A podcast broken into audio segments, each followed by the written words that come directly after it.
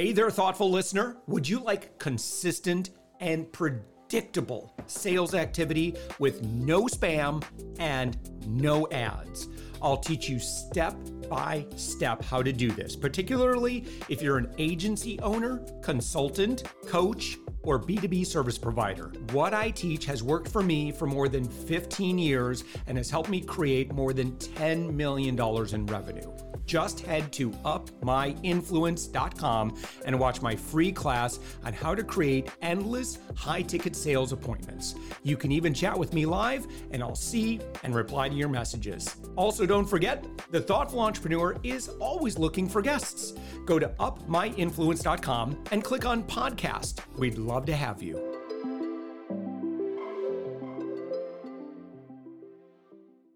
With us right now, Sardor Akhmedov. Sardor, you are the CRO and co owner of Jafton. You're found on the web at jafton.com. That's J A F T O N.com. Sardor, thank you so much for joining us. Of course, yeah. Thanks for having me, Josh. And, and give do please do give us an overview of the work that you do and the impact you have with Jafton. Sure, yes. So I'm the chief revenue officer at Jafton. I drive everything revenue, and um, that includes like the sales team, marketing team under me. Um, so currently about you know four people there in my team, uh, but total of uh, we have in the company 120 people. That you know is mainly developers and designers that we have. Uh, we've been in business for 10 years. I've been a part of the company uh, for four years as a managing partner and um, we work with ton of clients like um, anywhere from a smaller startup to all the way to enterprise clients like alaska airlines. Hmm. um, and app development is our main focus. So anything mobile app um, is us. And you might actually have one of one or two of the apps that we built on your phone. So yeah let's uh let's do some bragging because you do have some pretty significant clients and you you made the statement. All right what are some of the uh, or case studies or examples of clients that you've had the opportunity to work with? And then i'd love to maybe pick one or two of them and talk about you know what you were able to create with them. Sure yeah i mean if we were to uh really name drop i mean those would be some national names like kroger the you know grocery chain. Uh, we did some work for them. There's Allbirds the uh, sneakers company there's uh, Alaska Airlines airlines company, right? Um, th- these are all like mobile apps that we worked on on uh, either fully or partially. They do some staff augmentation with us as well. By the way, is one of our uh, top categories of service is staff augmentation, where we add in on-demand uh, designers and developers to the mm-hmm. existing tech teams, right? Um, so yeah, uh, happy to talk about any of them what excites me most is actually the, the startup clients that we have because you know corporations is one thing uh, yes they pay uh, very well but the uh, startup clients are very exciting because they create something new create something that is you know hasn't existed before you know uh, like right now we're building a couple of very interesting social media or dating apps you know that are going to be very much disruptive to the industry. Ooh, good. Uh, yeah. yeah. From my on behalf of my single friends uh, who are in the day who use a lot of dating apps, please disrupt that industry. for sure, for sure. Yeah, it's definitely been uh, very outdated, although you know, very competitive space. But I feel like there's a lot of opportunity there. You know, uh, we like released um, earlier this year an app for uh, a dating app for dogs. Even you know, like no kidding uh, you know, it, it's not for dog owners. It's actually for dogs like themselves, right? So you post a picture of your dog and match them with other dogs. It's it's a very fun app. Um, well, and that's certainly one that would get some positive buzz, or it would get some get some good. It would be easy from a PR standpoint. For you sure. know that that's kind of an easy story there. Um, of obviously you know this is what you do um, and you've been in this world. Um, you know one thing that i really value uh, you know in these kinds of conversations is you know other business leaders owners um, you know uh, you, you've got your ear to the track. This is this is your world what has been going on over the past few years? And you know what are some of the most important things that you've observed in your industry of app development that that you think are kind of notable that everyone should be aware of? Yeah i mean one of the things if you know we were to go a little more technical is um, the overall industry is actually shifting right now uh, from like completely custom and uh, from scratch built coding toward more like constructive and um, modular building of uh, software and apps, ma- mainly apps. Um, what I mean by that is there's a lot of different platforms uh, for like no code and low code, and those are becoming very, very good at what they can build. Because like a couple years ago, you couldn't really build anything advanced on a low code platform. Now you can build a lot of things on those platforms. That's one. Plus, uh, obviously, the AI has advanced our development speed and the quality because with AI, you know, there's there's this program called Copilot, which mm-hmm. basically it's it's like autocomplete on your iPhone, but for your coding and a lot more advanced. Like you'll literally start coding, and AI will complete your coding, like that that part of the coding for you, right? It's like your AI. Amazing. Assistant. Yeah, and our team is using it, and they say they'll never go back to traditional coding, right? So a lot of changes, and that happened in the last uh, year or two, right? AI is mainly this year low code is mainly you know past two years so a lot of different advancements so in in a nutshell we have accelerated the speed to market and barrier to entry to build an app or any kind of software because it's faster and cheaper now to build those so um, if you know five six even 10 years ago you could only like afford to build the software if you had like you know hundreds of thousands of dollars right now it's a lot more affordable. The barrier to entry is a lot lower. Yeah. You know, what's so exciting about this is I think that now when we look at what we can get done with budgets, I, I, think that there's, you know, because of the the cost savings and the streamline things that we could do with no code platforms. And also, again, you're right. Um, you know, being able to get an assist from from AI. Um, now, you know, whereas I think of, you know, me before, you know, owning a, a, a SaaS company, um, you know, there was stuff that made the budget, and then there's stuff that's like, you know, that's just going to have to be a Q4 thing because we don't have the budget to do this, this, and the other thing. Whereas now we might. Exactly. Yeah, it's a lot more affordable. A lot of things are now, you know, when you consider buy versus build, you can actually choose the build route because, you know, it, it's come down, you know, the the, the speed and then the cost. Yeah. Um, what are um, you know when you you know talk you're talking with clients um, what are those conversations initially? Like let's say maybe they just have some ideas on a board but they don't have anything fleshed out. They're just like listen here's the concept that we want to do. What is that what is that conversation usually like?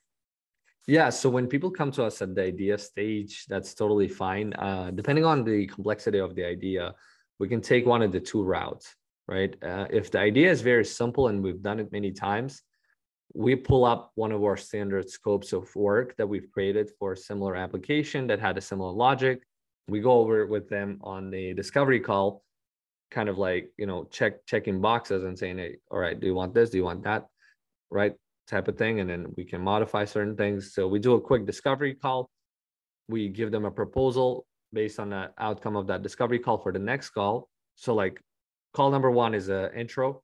Call number two is a discovery scope of work call. Hmm. Call number three is a proposal, basically, where we give them a timeline and a cost. That's if the app is simple.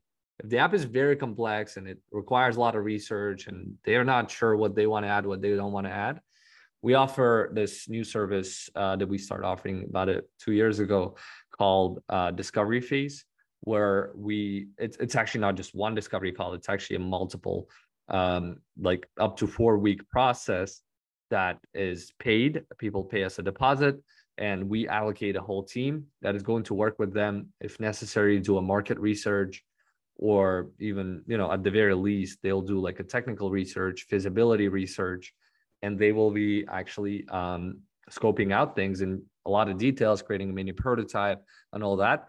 And then only after that will we give them a proposal, right? So it all depends on the complexity uh, can range anywhere from one discovery call all the way to like 10 discovery calls. Yeah.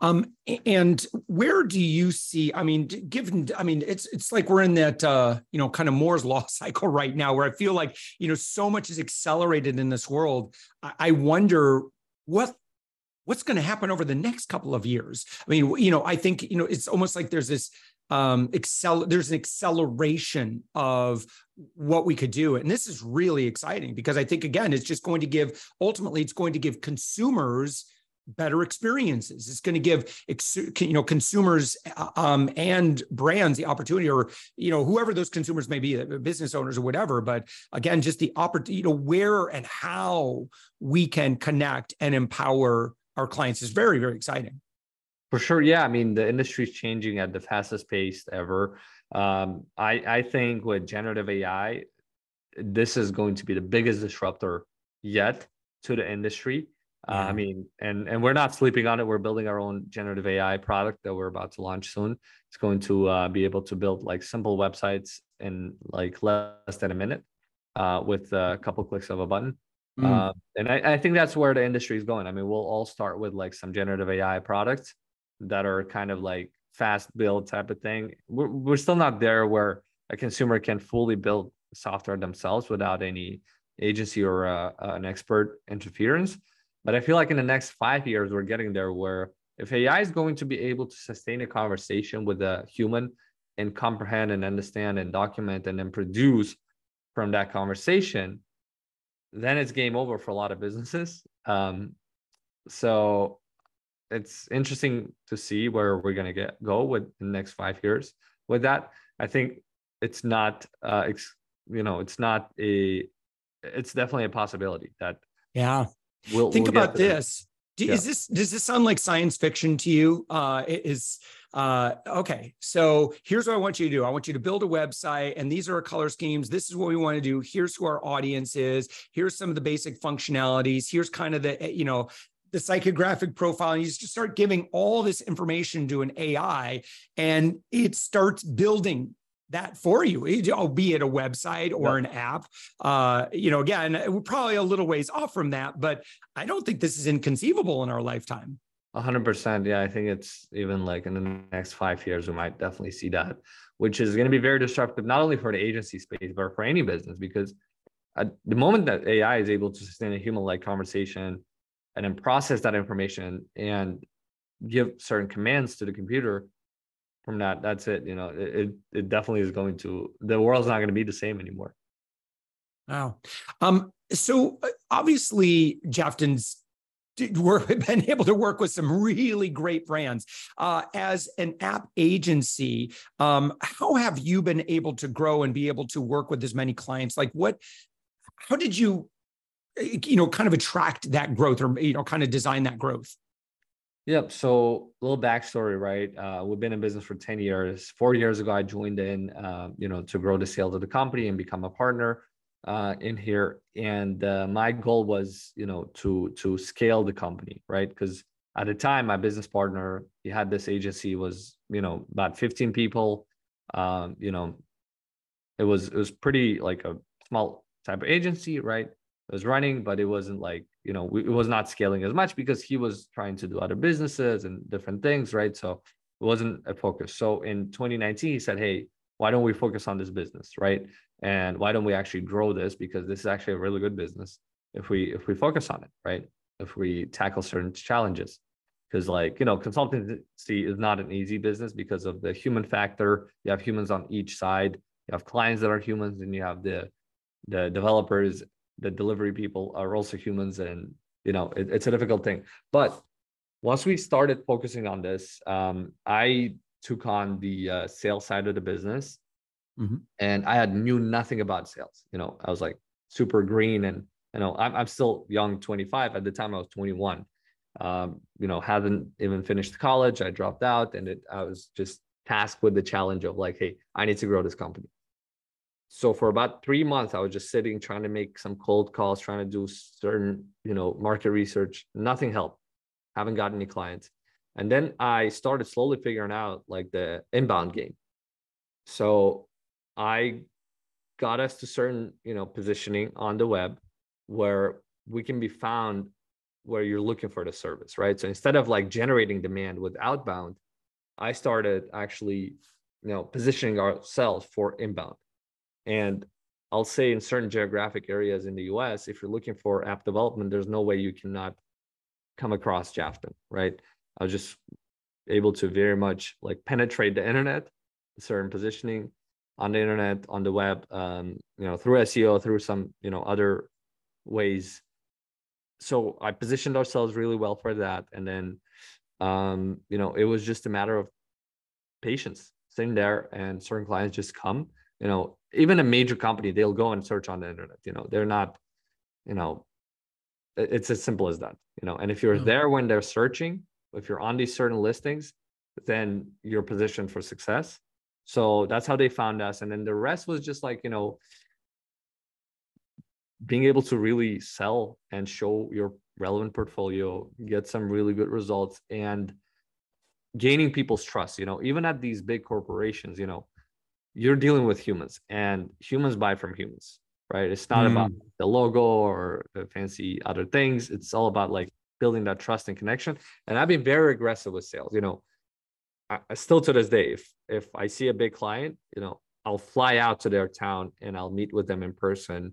You know, I'll do things that that uh, nine out of ten companies that they're talking to will not do. You know, and that's how I stand out, right? And that's how I was able to land some big clients. You know, um, I, I can literally fly in. I, I, people were so impressed. You know, like I talked to you today in the evening. Tomorrow morning, I'm in your town and I'm grabbing lunch with you, you know.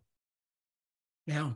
Um, Sardor, well, I was wondering if I could get your advice on, you know, say that um, someone's listening and they're like, listen, we're we're thinking about um, doing an app next year. Um, and, you know, so, you know, would love to maybe kind of begin those early processes. But I think one thing that to me is overwhelming is um, you know kind of picking that development partner um, you know because i think there's a lot of talent out there um, and it, it, can be overwhelming and certainly it, can be rife with peril um, as someone who spent a lot of money on developers uh, in my lifetime, uh, you know, it's not a perfect world. It's sometimes it's not a very pretty world. Um, any kind of maybe high level recommendations and like yeah when you're having conversations with app developers ask them this do this don't do that. If they say this run. If they say this that's a green flag. And any exactly. any kind of things that come immediately to mind.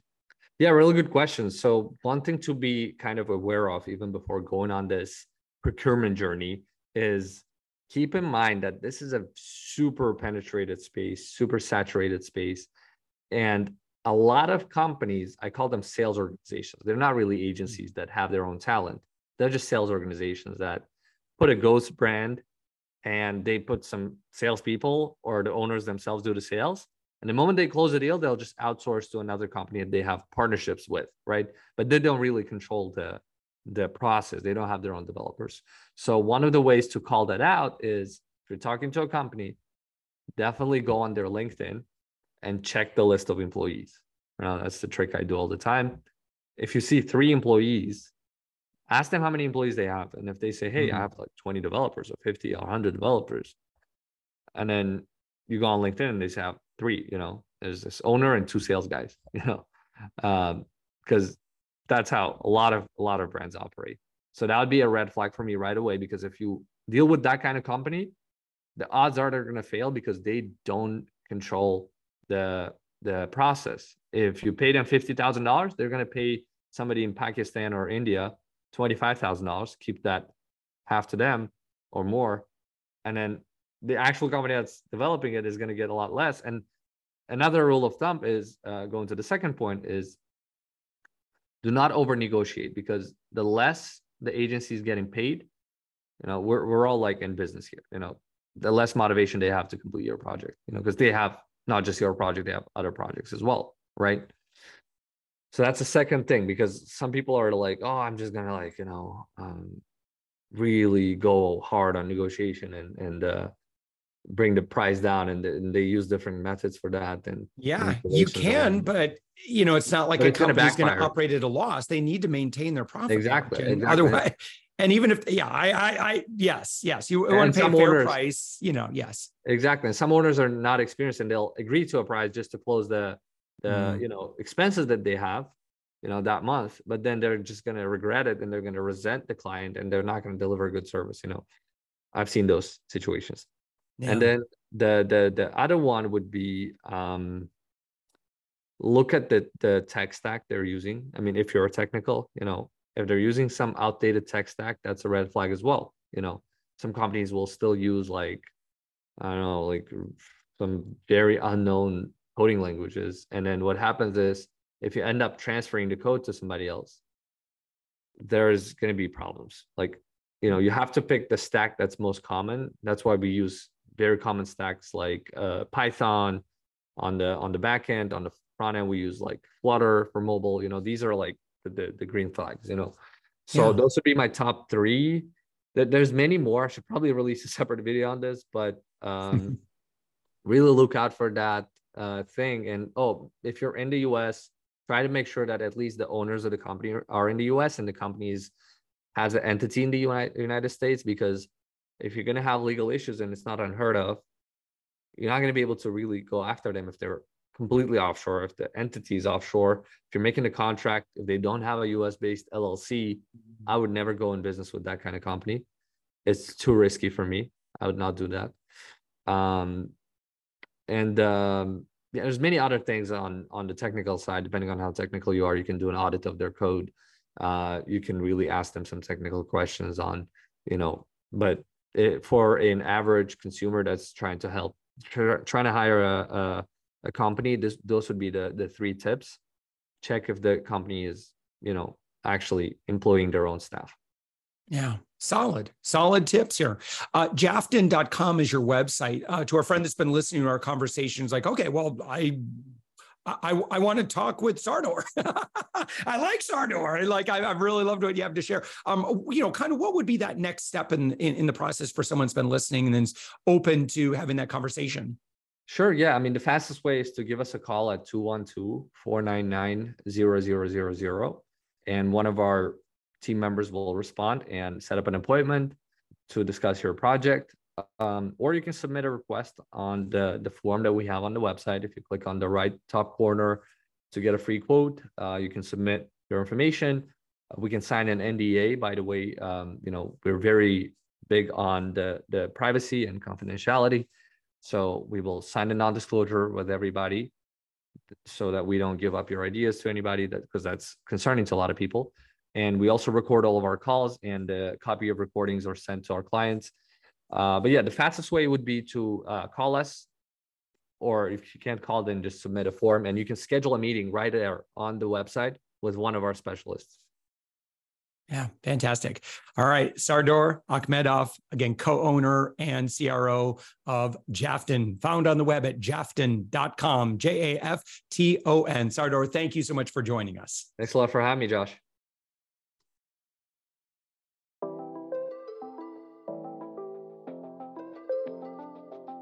Thanks for listening to the Thoughtful Entrepreneur Show. If you are a thoughtful business owner or professional who would like to be on this daily program, please visit upmyinfluence.com slash guest.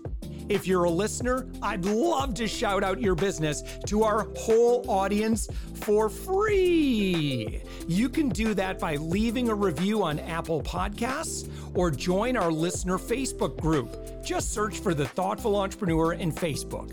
I'd love even if you just stop by to say hi. I'd love to meet you. We believe that every person has a message that can positively impact the world.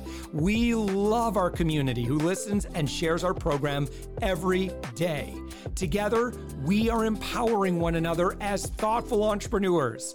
Hit subscribe so that tomorrow morning, that's right, seven days a week. You are going to be inspired and motivated to succeed.